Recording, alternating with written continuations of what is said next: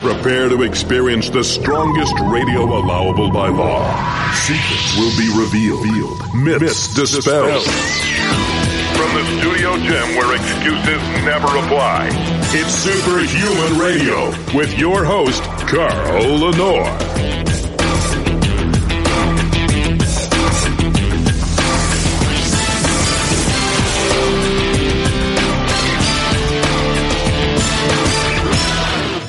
Welcome back to another episode. We're talking about a very serious subject, but we're going to give you some solutions. I like doing shows where we point out problems, but we also point out solutions. Uh, because we always hear about problems in our lives, but nobody tells us how to fix them. And then we just are anxious about it and feel out of control. And being in control is a, a very important part of your health because you have to be in control of your health. You can't depend on anybody else to do it for you if you haven't figured that out yet. Um, we're going to be talking today with a returning guest, Dr. Krista Varady. Um, she is the author of the Every Other Day Diet. She was on the show years ago. I don't know how many years ago. It's been 17 years I've been doing this podcast. But as you know, I'm going to be leaving very soon to pursue uh, other things that I'm working on. Um, but uh, we're getting this interview in because it's important. I have friends that suffer from NAFLD, non-alcoholic fatty liver disease. You get fatty liver without the fun. At least if you're drinking, you're happy, right? Um, and it's it's really a big problem. People don't. I think people discount it somehow. Um, but NAFLD is probably uh, a look into other metabolic issues that you have that you don't know about. If fat is growing into your liver, uh, then it's growing into muscles, and we know that that impairs the ability to um, get have good muscle function. Muscle is an organ also. Uh, if it is uh, in your liver, it's probably around your organs, and we've done shows with uh, Dr. Sean O'Mara about the role of visceral fat in disease. Um, it goes on and on and on. So when you think about NAFLD, don't think just about the liver. Like, well, I'll just take some supplements that are good for my liver. I won't drink.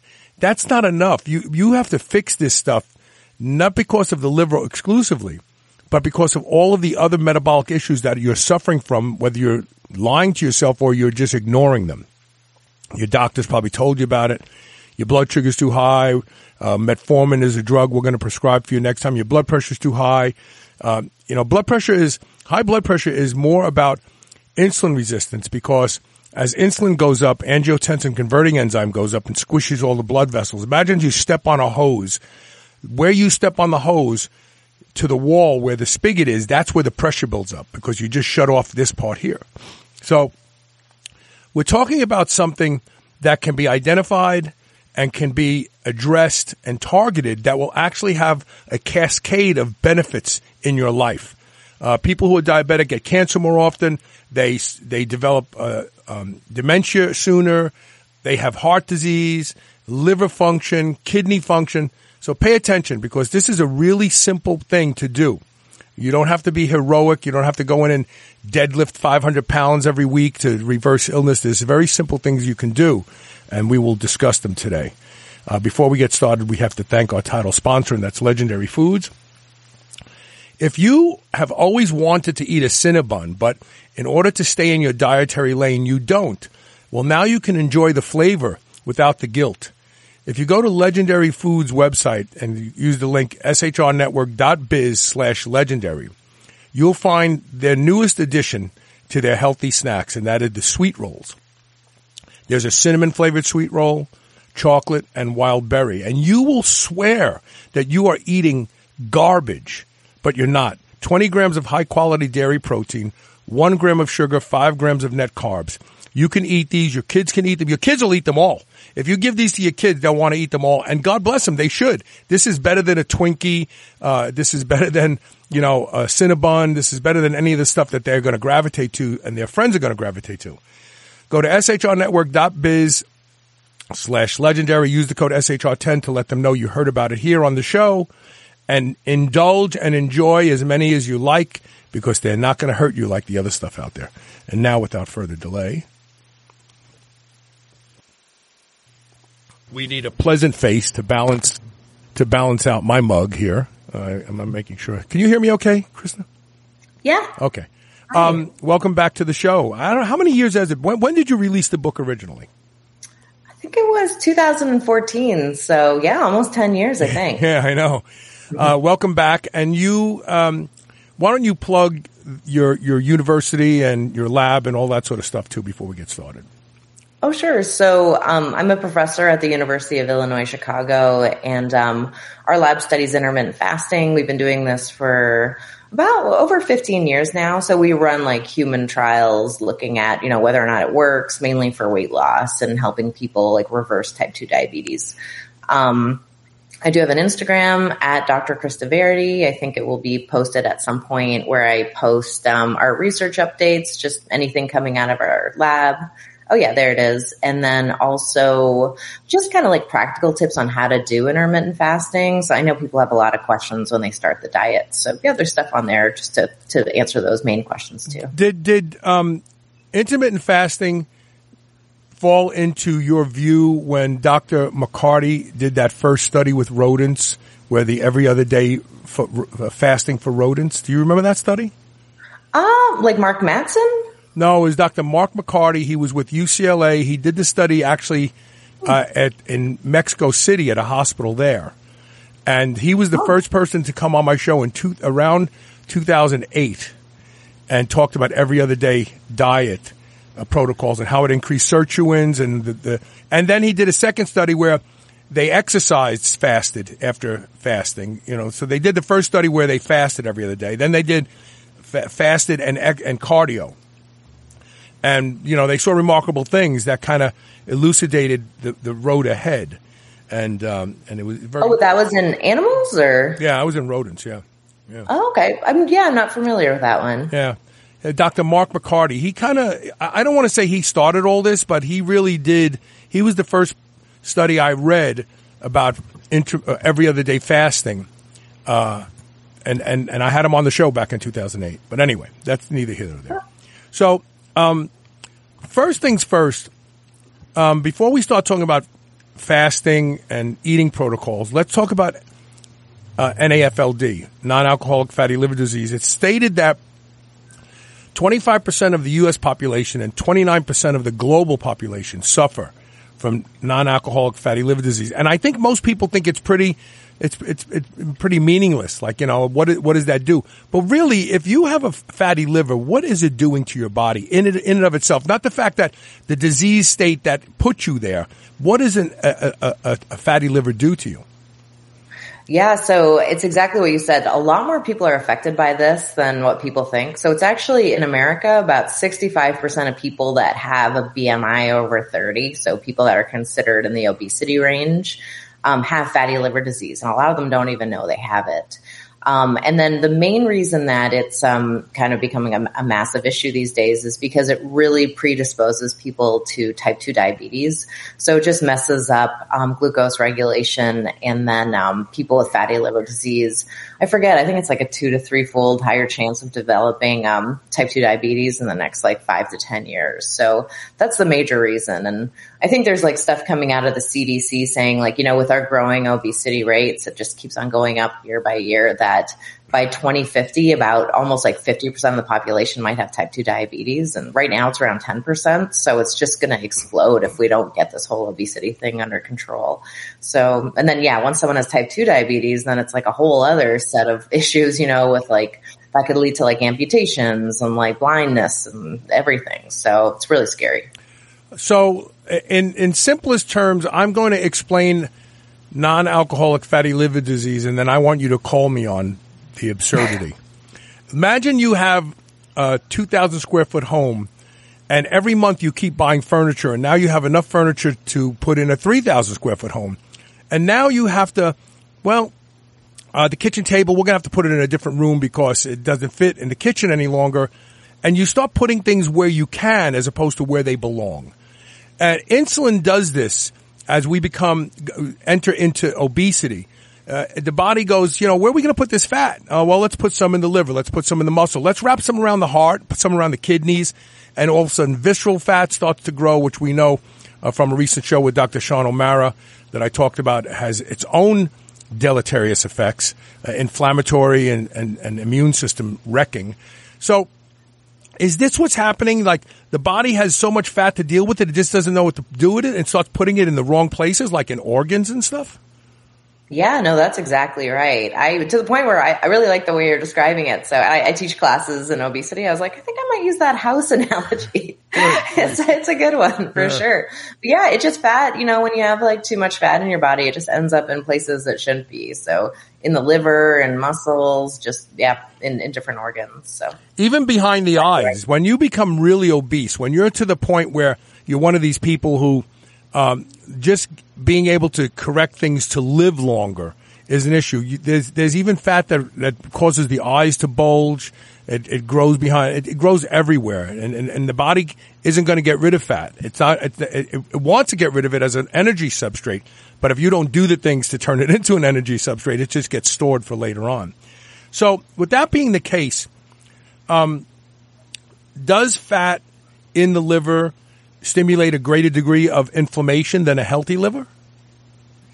It, it, it, the main thing it does is it messes up insulin resistance. I haven't seen, in terms of like correlations with inflammation, it's kind of, some studies show that it does, some studies show that it doesn't. But I think the main thing to keep in mind is just obesity in general is associated with like low grade inflammation. So whether or not that's directly coming from the liver, it's a little uncertain. It seems like it's coming more from visceral fat. So just the general fat that's contained like in the belly area. That type of fat tends to release higher amounts of like inflammatory cytokines. So like TNF alpha and IL-6 and that type of thing. Does an, uh, a, a person who has fatty liver, do they tend up with more fibrotic buildup in the liver? Do you know? Yeah, yeah, absolutely. So it's usually associated once you have more fat in your liver, it's the fibrosis score also increases. And that's hard. People don't realize how bad fibrosis is. My a good friend of mine, Matt Andre, he's my personal physician, said, "As we age, we turn into wood." I said, "No, as we age, we turn into petrified flesh." It's like if you've ever found a petrified branch in a in a stream and it looks like a branch and it looks like wood and you pick it up and it's so heavy because over tens of dozens of years, it's become impregnated with minerals that are in the water and it's stone now. It looks like a branch. It looks like wood, but it's literally stone. And he said that's what happens to our bodies as we age because actin, uh, is, is a wonderful thing to repair and heal. Uh, but when it, when it's not modulated properly, it can create scars where there have never been ca- scars. Like not, nothing cut your liver, but now all of a sudden this hunk over here is like it's like a, a, a, a, tire. It's like a rubber tire, and it's not functioning. It can't filter anything anymore. It can't do anything. It's just there. So the, the fibrotic tissue in the liver is a big problem today with people, and no one discusses this at all. For sure. And as basically as someone's fatty liver disease progresses and gets more severe, that's associated with higher levels of fibrosis. But the main treatment really for NAFLD is losing weight. Yeah. So you can do that by like just daily calorie restriction. And we noticed that in like the guidelines, the main thing they're saying to do as a first step before people go on to like, like meds basically is, um, to just combine calorie restriction with exercise, but we found that people really don't like daily calorie restriction just because, you know, they have to like count calories and they're always like having to log stuff in like MyFitnessPal or whatever app. So our question here was really, you know, can you do intermittent fasting instead? So alternate day fasting where you eat regularly one day and then the next day you do like 500 calories. So you kind of get, I think the benefit to alternate day fasting is that you get like a day off of dieting every other day. Um, so that's, yeah, that's kind of what, what the main question here was. So it's a fasting mimicking day, right? It's a day of 500 calories or less, which gives you something to eat. You know, you, you, are not mm-hmm. going the whole day. Um, yep. but do you find that people who are already down the rabbit hole of type 2 diabetes, they tend to be, we talk about metabolic inflexibility on this show a lot, and they tend to be um, inflexible when it comes to metabolics where if they go for more than two or three hours at a time without food, they start getting the shakes. They they don't feel good. Uh, they become anxious sometimes, uh, and and they have yeah. to eat. How do you how do you take that person who is so metabolically inflexible that they literally eat every two or three hours? Not good, good food, but now you got to let them stretch the day out on the 500 calorie day. So yeah, that's a great question. I we've never run studies in like with alternate day fasting and type 2 diabetes, but we are running one right now. Actually, it's just finishing up. Hopefully we'll publish it this summer with time restricted eating. So it's often called like 16 8 where people eat within an 8 hour window and then they have to fast for um 16 hours. And you know, honestly first study in type 2 diabetes and I wasn't sure what was going to happen. I was really scared people were going to collapse yeah. or, you know, like hypoglycemia seizures or something. But people honestly really like it. They're doing way better with the time restricted eating that, than they are with um, just the daily calorie restriction because we're also comparing it to like standard care diets. Right. Um, so you know, you'd think that they'd really struggle with it, but when people try it, they're just so sick. These patients are so sick of being told to just like count calories and carbs every day that intermittent fasting is almost like a relief to them that they get to try something new that will actually work. So, um, but there was just a study published in Diabetes Care, I think like a couple days ago with alternate day fasting showing that people could stick to it really well. They did three days of fasting, um, per week and it was about 500 calories and there was no no major issues of like hypoglycemia or seizures or you know massive hunger or anything like that. So i think the bodies can just adjust to whatever you throw at it. The well, first 10 days of all of these regimens are really tricky right. for everybody. So that's something to keep in mind but i think yeah i think people with type 2 diabetes can do these well. especially if you're doing fasting correctly. So in my humble opinion there's two ways to do it. Obviously uh, you, you eat you, you, you wait to eat till uh, even as late as noontime, depending on how early you go to sleep, mm-hmm. or maybe, you know, 6 a.m., uh, 8 a.m., whatever. And then you eat for eight hours, and then you mm-hmm. stop, mm-hmm. and you actually sleep through, if you're lucky enough to sleep eight hours a night, which more and more people in the population are having trouble with, and that also contributes to the whole insulin resistance picture. But if you um, sleep eight hours, you're sleeping through eight hours of the fast. So you're not going, oh God, I wish I could have something to eat. You're sleeping, period. Yeah, uh, exactly. But what I, what I've adapted to when I do fast, and I do fast periodically. I don't do it as much as I used to. I literally used to fast every day. I had a 16 hour eight every day. Uh, and sometimes even less than that. I'd, I'd, I'd, fast 20 and have one meal. And all those things actually work. You have, you can't do them cons- constantly. You have to change it up. But one of the things that I've evolved to is I eat my first meal earlier because I go to the gym and so after I train, I want to eat. So I eat my first meal earlier, but I stop eating earlier. And I actually find that that helps me sleep better. If I'm done eating, if my, if my window of eating is from like 6A to 6P, I sleep really, really good those nights. If I eat later, I find if I eat seven o'clock, I don't sleep as good because there's still stuff digesting. What do you think about that? Yeah, we've actually run a lot of studies, and um, so we did that four hour window, like the 24 as well, and we find that that's really effective for weight loss. Uh, we recently published a review looking at how time restricted eating affects sleep and intermittent fasting in general, and honestly, there's not we didn't we're not seeing any like significant effects we are having like anecdotal people just saying like, oh, now that I have to stop eating, you know, three or four hours before I go to sleep, like particularly people with like any kind of gastric reflux, they're like, oh, I can sleep so much better because I'm not in pain or whatever. So I don't know if it's that, but um, but yeah, for sure, for some well, people, we, we all we, we all digest food at a different rate, and we also we also digest different foods at different rates, and I tend to eat um, what I would call a well I, I remember discussing something with uh, Dr. Let's see who it was. Daniel Lieberman from Harvard, uh, anthropologist, wrote a, wrote a couple good books, had him on the show for them. And I said, you know, where did we get this notion that well we we, we killed a bison would go with good with good good with this would be some broccoli somebody go get broccoli like we didn't eat that way historically through evolution we ate what we had until it was gone and then we moved on to something else but I guess it's the French and the Italian. You know, we we've delved into this whole gastronomical world where this tastes good with that and truffles with that and then a cream sauce. And I find that those are the foods, those very complex, articulated, flavored foods. They take longer to digest than a, than a, than a piece of steak by itself. And so everybody digests foods differently and we digest foods, uh, different foods differently.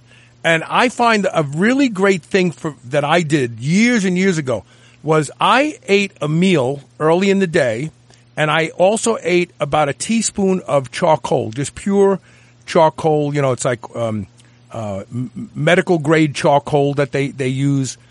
And then I waited to see the charcoal in my bowel movement. And I learned that I am literally a 24 to 26 hour digester. What I eat now at this time will come out of me tomorrow around this time. And once I understood that, and I understood how long it takes for me to get food out of the stomach and into the lower intestine, that's where I decided I'm not going to eat after six o'clock because when I have a good four hour window before I go to sleep, I sleep like a champ. When I go to sleep earlier, I can literally hear the peristalsis. I can hear my stomach grumbling and, uh, you know, it's working. And I don't want to go to work, to sleep when the factory is working. So I strive to make sure the foods I choose late in the day are going to work fast and be, be downstream before I hit the pillow. That's just what I do. That's me. Oh, okay. Yeah. In general, you know, we process carbohydrates fastest and then it's usually proteins and fats take a bit longer, but most people it's about six hours to get down to like the colon and then it kind of just sits there and in the rectum for a while. So yeah, yeah, it makes sense that you saw that like 24 hours later. Yeah. So let's talk about uh, one other question I have, and I don't know if this is in your purview, but I'm going to ask anyway. Fat soluble vitamins are stored in the liver. Is there any I- incidence of uh, vitamin deficiencies and or uh, anything about fat soluble vitamins and what happens to them when someone has a fatty liver?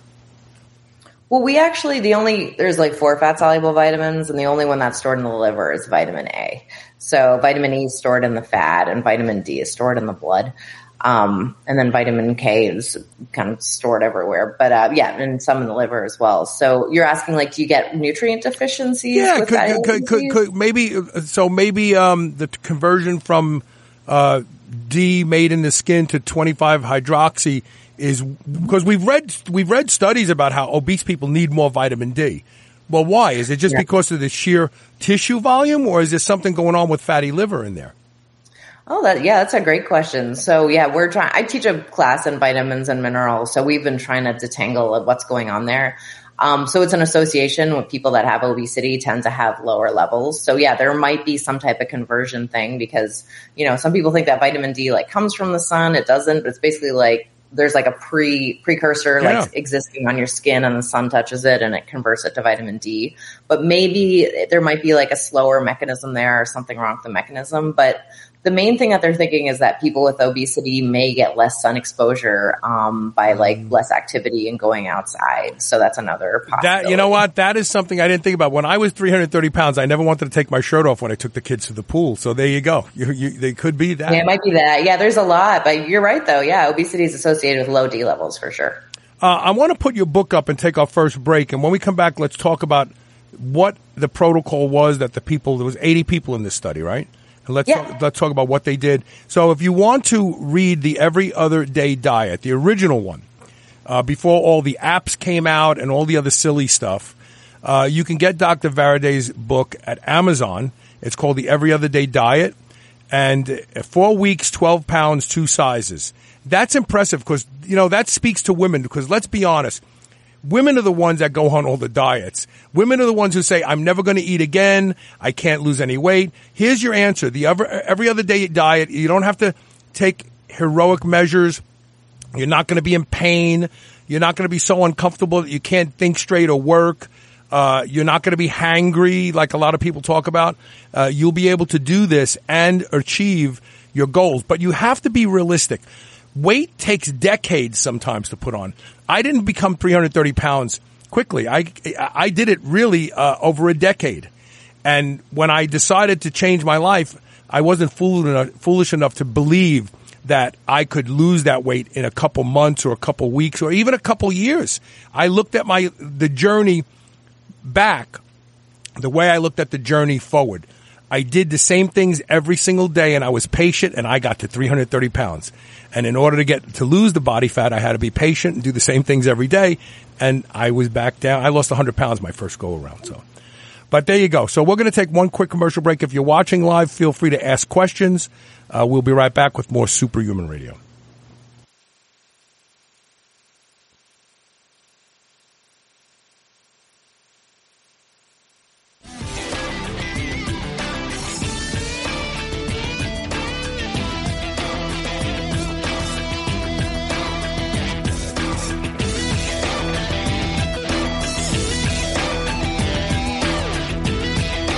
Great sleep upgrades you on virtually every level. Body fat, muscle mass, mood, brain function, and countless other ways. But taking melatonin alone isn't the answer. Thanks to a brand new sleep formula developed by my friends at Bioptimizers, you can experience the best night's sleep ever. Sleep Breakthrough is a delicious sleep drink that supports your natural melatonin production and relaxation without creating a dependency so you can have the best night's sleep on demand. It targets five different sleep pathways to give you the best sleep ever. And best of all, you'll wake up feeling rested and rejuvenated so that you can have the best day possible. For an exclusive offer for my listeners, go to sleepbreakthrough.com slash SHR and use the code SHR10 for 10% off. Plus, you can unlock special gifts with the value of at least $20. This is a limited time offer, so go to sleepbreakthrough.com forward slash SHR right now. For 17 years, I've heard promises of devices and gadgets that could eliminate chronic pain.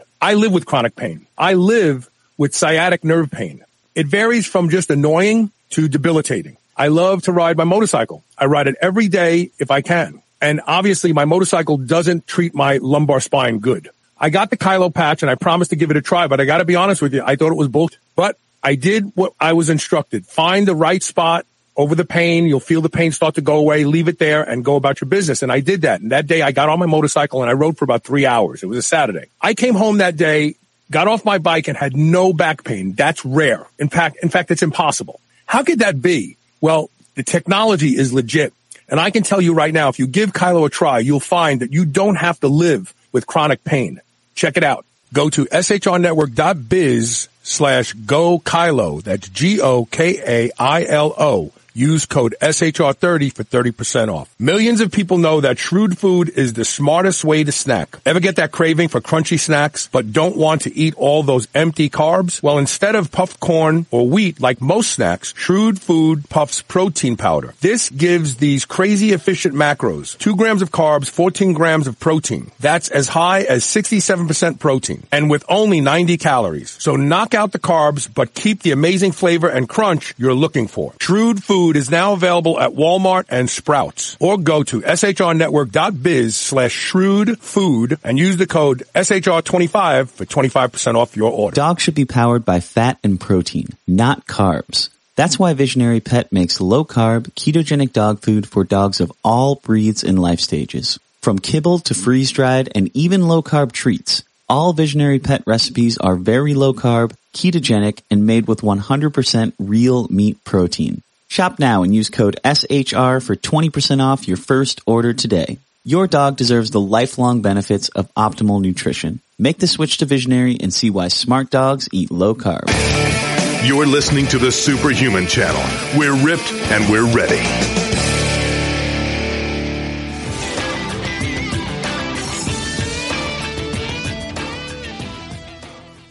Welcome back to Superhuman Radio. We're talking about using intermittent fasting to rid your body of fatty liver disease, but also a lot of other things too, like visceral fat drops, uh, insulin sensitivity improves. So talk about the study. How was the study designed? Sure. So yeah, our main question was to see if you, we combined alternate day fasting with exercise, if that would help to treat fatty liver disease. So fatty liver disease is defined if you have, it's basically if you have more than 5% of your liver by weight is fat. So to treat it, you want to drop it down below that 5%. So our subject started around like 15% liver fat. So we're trying to see if these two, this diet exercise protocol could help get them back into the normal range basically. Um, and so it was a three month study. We had four different groups. So really kind of traditional design where we looked at the diet by itself, exercise by itself, combination of the diet and exercise, and then just a no intervention control group. And um, yeah, that, that's basically what we did. And then we had the alternate day fasting. So the diet arm was basically um, 600 calories every other day. So, and then the days in between, which we call the feast days, people can just kind of do whatever they want. Um, and we show that people don't actually like overeat on those feast days. It's interesting. You think that you'd like binge if you just had 600 calories the day before, but people don't actually do that. So, um, and then for exercise, we supervise that uh, at the research center and basically had people come in five days a week for about an hour to do aerobic exercise. So on like treadmills and elliptical machines at about 80% of um, HR max. What is VM? I don't know uh, what the initials stand for, so I'm sorry uh, on YouTube. What is the best way to diagnose fatty liver? Ultrasound, MRI, CT scan, what? Uh, that's a great question. MRI is like the gold standard. So, so we used MRI um, in our study, and we kind of we measured liver fat before and after the intervention period. Um, yeah, you just said so. That's the scan you used in this study, right? Yep. Yeah. Because he he followed this up just now with a question, and I think we just answered it. Um, okay, so getting back to the the discussion, I, I find that anytime people are responsible for keeping a diary of anything. They they they always underreport what they consider bad behavior and overreport what they consider good behavior. Was there any evidence where you had a couple people that were outliers, like you know they either lost way more or didn't lose hardly anything, where you suspect well they they weren't really sticking to the diet? Yeah, that, that's a great point. So in, in general, like nutrition research, we find that people with obesity underreport energy intake by about 30 to 40%. So I'd say pretty much everyone did that. Right. We had people say that they're basically eating like half as much as they used to. That was like across the board. Um, but then, you know, they did lose weight. They lost like 5% of their body weight. So they were definitely reducing energy intake, but nowhere close to what they were reporting. So, well, and we see that in every study. Will, will you, the main thing that will show you how much they're actually reducing energy intake is really by like their weight loss. So right. you can kind of back calculate it that way. Will you, will you pay attention to lean body mass versus fat or did you? Because obviously no one wants to lose muscle. We only want to lose body fat. Do we know? Yeah, we so we did. We measured fat mass and lean mass and visceral fat mass using DEXA. Um, MRI is the gold standard for that, but it's super expensive. So we we use um we have a DEXA machine, and we found that both fat mass and visceral fat mass decreased in the um that combination exercise diet group, and then lean mass actually was maintained. Do you think? Uh, let's see. So VM said, "Can you get rid of visceral fat with diet alone?" Oh yeah, absolutely. Um, the main way to get rid of somebody loses weight, you're going to just reduce like all the fat compartments in your body. It kind of all shrinks together. So then another important thing to keep in mind is that exercise alone usually doesn't result in that much weight loss. It's super healthy for you. It helps improve like insulin sensitivity, right. but in studies, you know, you'll lose, you really have to attach that, like the exercise, you have to add on to some type of dietary restriction protocol where you're monitoring calories or reducing calories. Cause, you know, when people exercise, they just get pretty hungry and end up kind of eating back all those calories and not losing weight. That's why I exercise. That's why I lift weights so hard because I want to eat after that. I'm like, oh, I can, I'm building muscle now.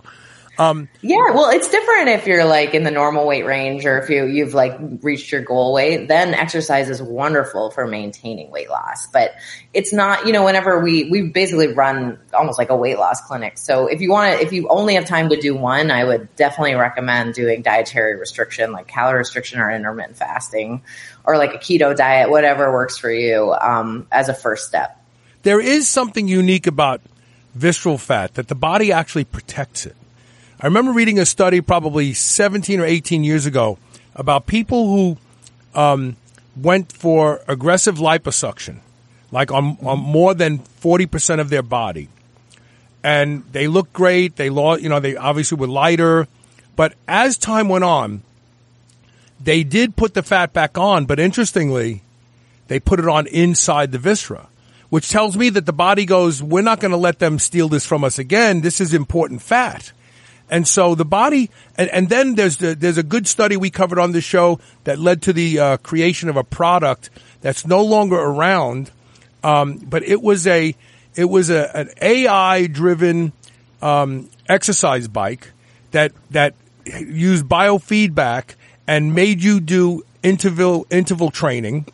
And the rate of visceral fat that dropped on the test group that led to the product was ridiculous. Like it exclusively reduce visceral fat first. And, and then when you look at Sean O'Mara's work, where he combines sprinting for those of us who can still sprint, uh, and, and dietary changes, and literally goes after exclusively visceral fat. I mean, he took some football players who were, their, their visceral was literally loaded and you could see their organs were being like crushed, and like six months later, it was like a different person was doing this. Uh, this this uh, uh, MRI, and so, or maybe yeah, it was MRI. I think he didn't use DEXA, but anyway, um, there's something unique about visceral fat. The body, for some reason, looks at visceral fat as preferential once you develop it. It tries to protect it. It seems like that's that's my own interpretation of those studies connecting those dots. Hey, yeah, I'm just looking. I can't find anything by Sean O'Mara on PubMed, but maybe that's just me. I don't know. I'll, I'll send you some links to his stuff. Yeah. Yeah. Okay. Yeah, but in general, people gain and lose fat the same way. So there's android versus gynoid, gynoid obesity. So some people just gain it on their bellies and some people gain it more around their hips and thighs. So that's like a genetic thing. But as someone gains weight, you're going to deposit fat in that pattern back again the way you used to genetically. Yeah. Either more, vis- some people just naturally gain more visceral fat. So, um, and then in general, people will lose it. Like definitely exercise can help that, but you generally just need to lose a certain percentage of fat in total to start losing visceral fat. So I'm surprised you got those findings. And yeah, for some reason I can't seem to find any scientific. Well, the, the liposuction study was ridiculously like I looked at that and what the hell? Like all these people paying mm-hmm. thousands of dollars to get lipo and then they end up with a distended gut. It looks like because the the, the oh. fat comes back exclusively inside the viscera. Oh, I've never, I've never seen that either. But yeah, if you want to send me the studies, it, it just, it's kind of counterintuitive to like what we know in obesity research now, where when people gain back weight, they basically gain it back in the, in the same compartments as they did, just because lipoprotein lipase is this thing that's kind of like a fat grabber on your cells. And it, it, there's a lot of it in visceral fat for some people. So as fat's floating through the circulation, it will grab it and put it back in there. But all of that's like genetically determined. So, I'm not sure, yeah, why you saw that stuff. Is there a reason? Or, yeah. Is there a reason why contrast being used with MRI would be needed for this type of a, uh, an assay? for liver fat? Yeah, he, a, a, VM is asking, did you use MRI with contrast? They only use that for tumor uh, detection. I think so. Yeah, no, we just we just full on we just use MRI PDFF, which is like a way of measuring um, fat in the liver. Um, I'm not an MRI technician, so I don't know exactly what it's doing, but uh, no contrasts were needed. It takes about it took about like 20 minutes per per people per person. We just like scan the liver directly. So they they lost the, in this in the in the in the group that actually had all of the the the, the, the um, MRI uh, to observe the fat. Uh, they they received both exercise and dietary changes. They lost about five percent of their total body fat over what period of time? Uh, three months. So we did the MRIs for like all those four groups, um, and we found that it was basically the combination group that saw like the best effect. So they lost about 5% of body weight and then their liver fat decreased by about 6%. So we weren't able to treat it because again, it started out their liver fat was around 15 and we wanted to drop it below five, but we mainly got it kind of like below 10. Um, and if so, it would have gone yeah. on long, no reason to uh, not think that if it would have gone on longer, then it would have exactly.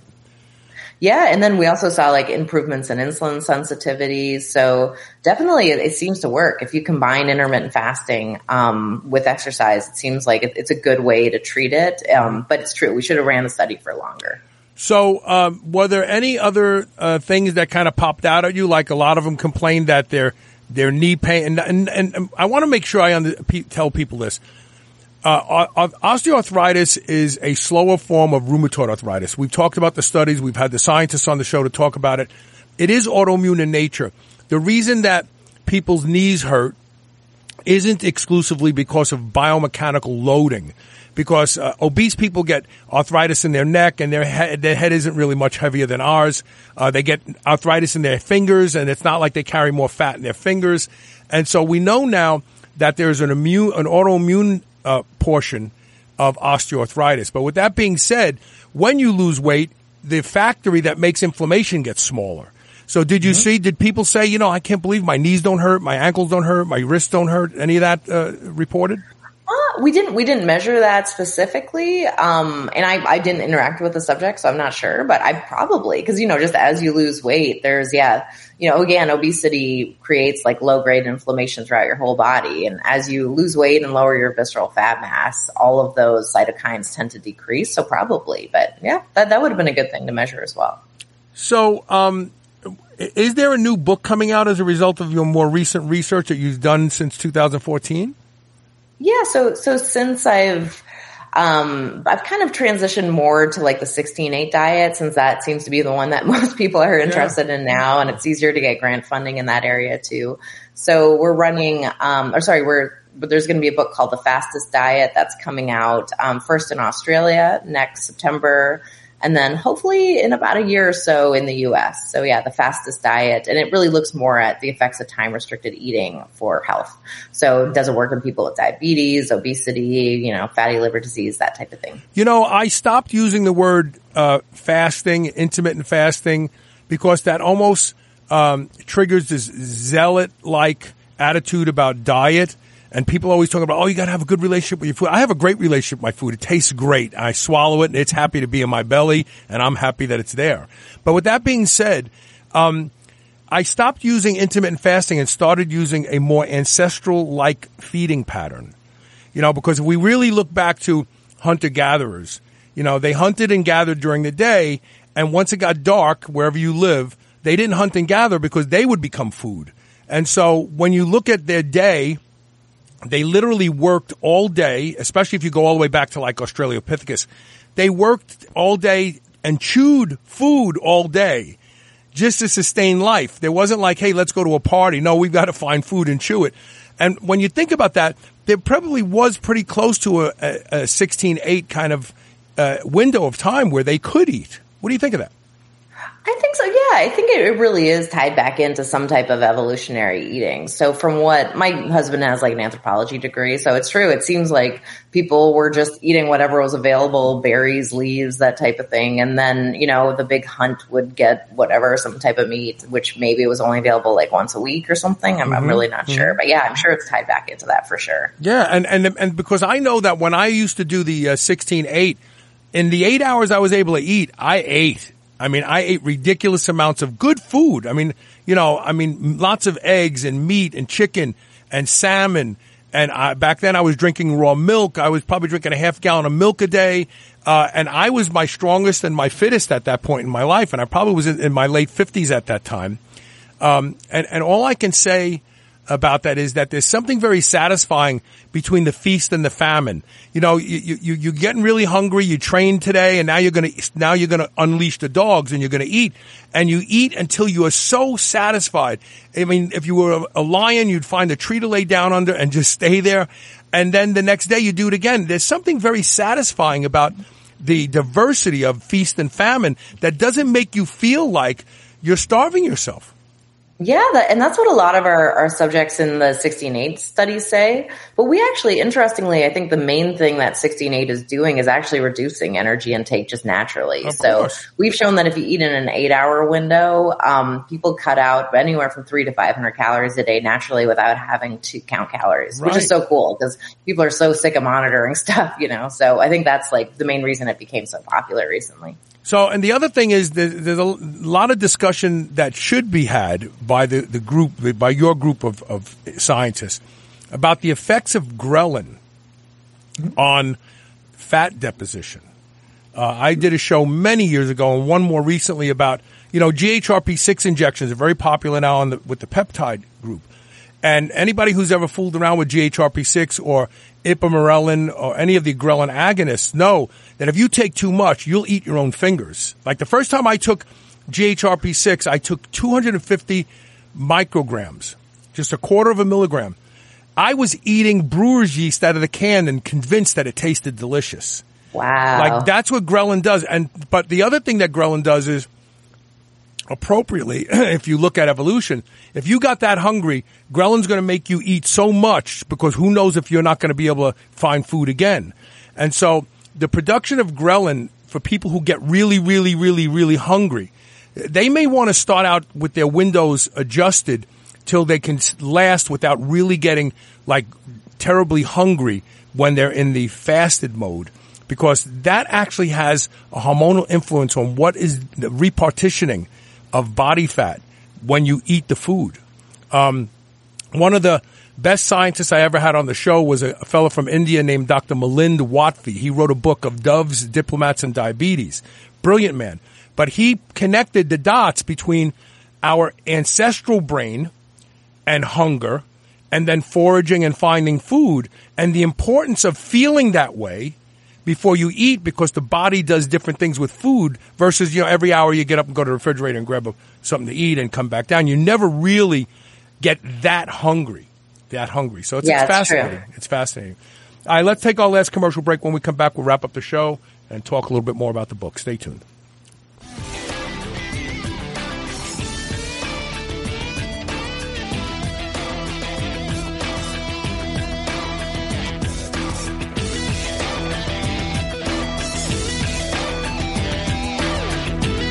There are lots of concerns about food supply today. That's why you need White Oak Pastures. White Oak Pastures will deliver food right to your doorstep. You don't even have to go out and be disappointed by shopping in grocery stores. The finest beef, pork, lamb, duck, and more can be found at White Oak Pastures. And now they even have seafood. And best of all, White Oak Pastures has a negative carbon footprint, which means that you don't have to feel guilty for eating your ribeye. Go to shrnetwork.biz slash white oak and use the code superhuman to save 15% off. Hey guys, it's time to change your fing underwear and it's time to change to Sheath. Sheath's underwear's revolutionary designs allows your man parts to hang the way they would naturally hang if you were not wearing underwear. And this improves the blood flow throughout the day to the twigs and berries. If you've never experienced wearing a pair of sheath underwear, boy, is there an exciting experience waiting for you. Grab a pen and write this down. Go to shrnetwork.biz slash sheath. That's S-H-E-A-T-H.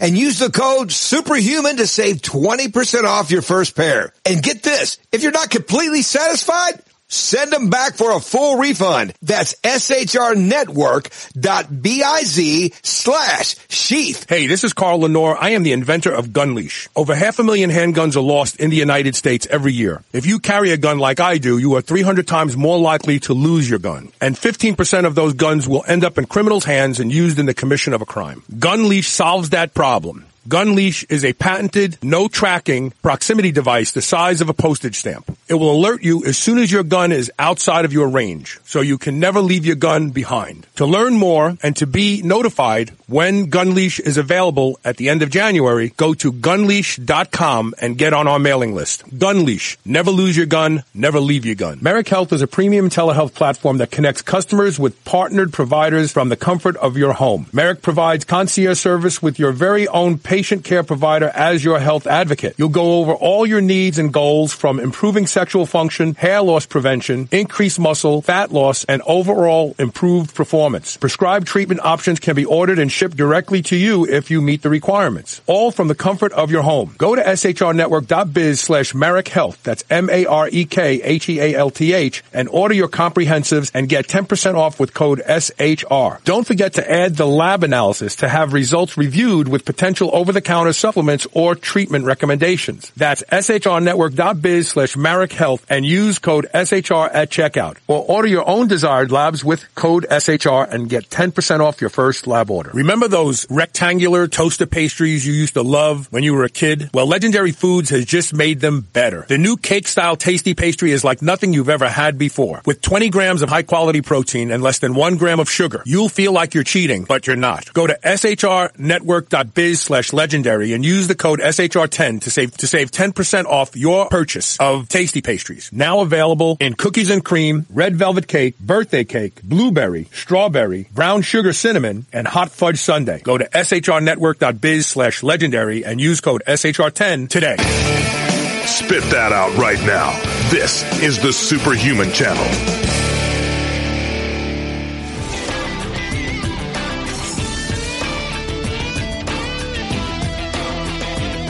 Welcome back.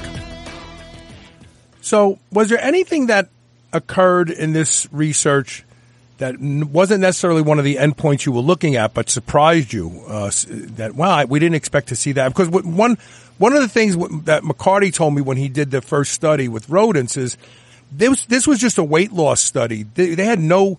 They weren't looking for sirtuins to be upregulated. They weren't looking for the markers of like reversing aging, and that was a surprise. Anything surprise you on this study? Uh, unfortunately, no. I think the main thing that surprised me was how well people could adhere to it. You know, asking people to do five times a week of exercising when they're used to like not doing anything. Um, so it kind of surprised us. People were able to do four out of five of those sessions, but I do have to say the study was run during COVID. So I think people just had more time. Um, so we, we actually transitioned the supervised exercise session to like an at home thing where we just watch people over Zoom do the exercise and they seem to really like it. So that was honestly very relieving because, you know, the main thing that helps people change their health is sticking to whatever it is, like diet or exercise. And people, most people said that they would continue the interventions after. So I think that was a great kind of surprise too. You know what's really uh, interesting, and I'm sure that there's a bunch of people in my audience that are going to nod their head and say, me too. The days that I train, I always eat right. The days I don't train, uh, you know, I'll, I'll eat something I shouldn't eat, or maybe I'll eat more than I should have eaten because really I, I, turn my calories down on days I don't uh, eat. I, I, eat just two meals on those days. I eat three to four meals oh. on the days I train. But with that being said, I find that if you get up first thing in the morning and wh- whatever it is, if it's 20 minutes of walking, you know, 10 minutes out the door, 10 minutes back, that kind of gives you some equity in the day and if and you don't want to give up that equity. Know, you don't want to can you don't want to default on your mortgage on the last payment and lose everything. And so once you have that equity in the day, you're like, well, I'm going to eat right today. And when you don't do anything first thing in the morning, I find, at least for me, then I'm not, I'm not, I'm not going to be as, uh, I'm going to be a lot more uh, tolerant about what I want to eat and when I want to eat because I didn't train today anyway. Oh yeah, that that is really. So how many times a week do you train? Uh, I I lift weights at least five days a week. I do. Oh, wow. I do cardio probably four to five days a week. First thing in the morning, it's nothing arduous. I get up and I just do 20 minutes of cardio. I do have a, I'm starting to do interval training again, hit, because I've had some surgeries. I've had injuries from weightlifting and stuff like that. And, uh, I, I, I am just now starting, I have an Airdyne and I'm just starting to do get up, get downstairs and just do like six cycles a sprint and then two minutes sprint. I do that six times and man, that's better than a cup of coffee. Oh, great. Okay. And you don't find, yeah, you don't find it really difficult to do or anything or? No, no. I've never done, yeah, the hit training, honestly, I, you know, I work out on like elliptical machines and I lift weights and I do Pilates and stuff, but the hit training, I don't know. It just seems like it'd be too intense for me. But you, no, you it's really it. not. Well, well, first of all, you don't have to turn it up like, I, I'll do some days. I'll do three sprints and I'm done. I'm out of there. Like you know, and that takes like six minutes. You know what I mean? It's no big deal.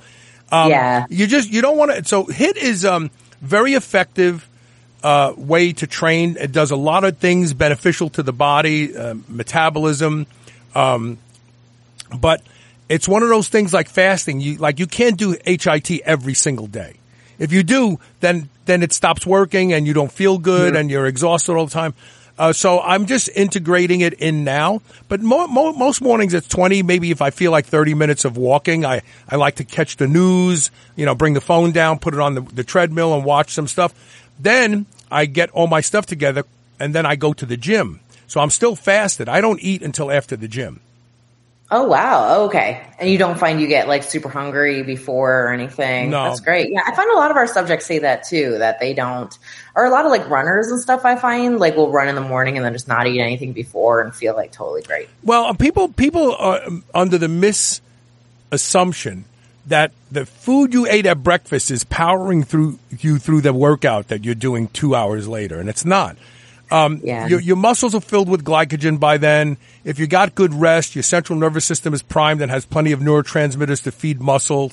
You don't need food before you work out. And I find personally, if I eat a meal and then go to the gym two hours later, I'm, I'm I have to slog through it. I don't feel like because my my my stomach mm. is going. Where do you want me to send this blood to your muscles or your stomach? Make up make up your mind. You know what I mean? So yeah, I, exactly. I, I love I love training fasted, and I also learned this from Melinda Watve in his book of Doves, Diplomats, and Diabetes, when you train fasted and your training has an element of risk, your body handles the food differently that you eat because what it does is it uses more of it to super compensate for the next time you get into this jam. And the, the, it, that's one of the greatest books. I, change the shape and direction of this show. That book, of Doves, Diplomats, and Diabetes. It's fantastic. Oh, the one you mentioned before. Yeah. Yeah, interesting. I'll check it out for sure. Yeah, it's really, really, really, really. I, I think more people should read it because they'd understand how exercise can influence, and not weight loss, like you said. It, it's about building strong structures, improving bone strength and muscle function, and so on. But anyway, did we miss anything? There's anything that you wanted to talk about uh, before we uh, stop the interview? Um, no, I think we went through, yeah, the main kind of design aspects and the, the main things. So I think, again, it does work if you want to combine intermittent fasting with exercise. It can help to lower fatty liver. And if you stay on it long enough, maybe it could even help to treat it. So definitely a good option if you can stick to it. There you go. All right, here's the book, folks. The Every Other Day Diet. Four weeks, 12 pounds, two sizes. You can get it at Amazon. Dr. Krista Varady. Uh, check it out. Buy it for a relative. Buy it for somebody who needs a little, you know, maybe you're like, nah, I'm, I got this. I'm covered already. But uh, is your Aunt Tilly covered? Is your Uncle Mike covered? I actually had an Aunt Tilly and Uncle Mike, by the way. Uh, they were married. Uh, but really, I mean, buy this gift for somebody and give them a few extra years on their life. You know, that's a great gift. And share this show because you never know who you're going to help. There's somebody out there right now languishing on the idea that they have to do something. They know it's the time. I can't put this off any longer. And they may hear this show. They'll run out and buy the book. And who knows? A year from now, you'll see them and they'll say, I have to thank you. You remember that show you sent me? Uh, look at me. Look how great I look. Look how great I feel. Krista, thanks for being here yet again. Thank you. Yeah, thanks so much for having me. It was great seeing you again, and good luck with. You said you're going to stop doing the show in like a year or so. No, or? I, I'm I, I, I'm I've been telling my audience to be prepared. I'm actually looking to stop the show in the next couple months. oh, um, okay. All right. course, well, my- yeah, good my- luck with whatever you plan on doing. Yeah, my, my, my focus is on gun leash and getting that out into the market because uh, um, we know that gun leash will save lives. Uh, 15 to 20 percent of all lost and stolen handguns fall into the hands of criminals where they're used in the commission of a crime. And if we can take those guns out of criminals' hands, then we're doing a great service to the American public. And that's the plan. That's what we're doing. That's what Gun Leash does. Yeah. Great. Thanks. Take care. And we'll see everybody tomorrow with more Superhuman Radio. Thanks for being here. Share the show. Take care.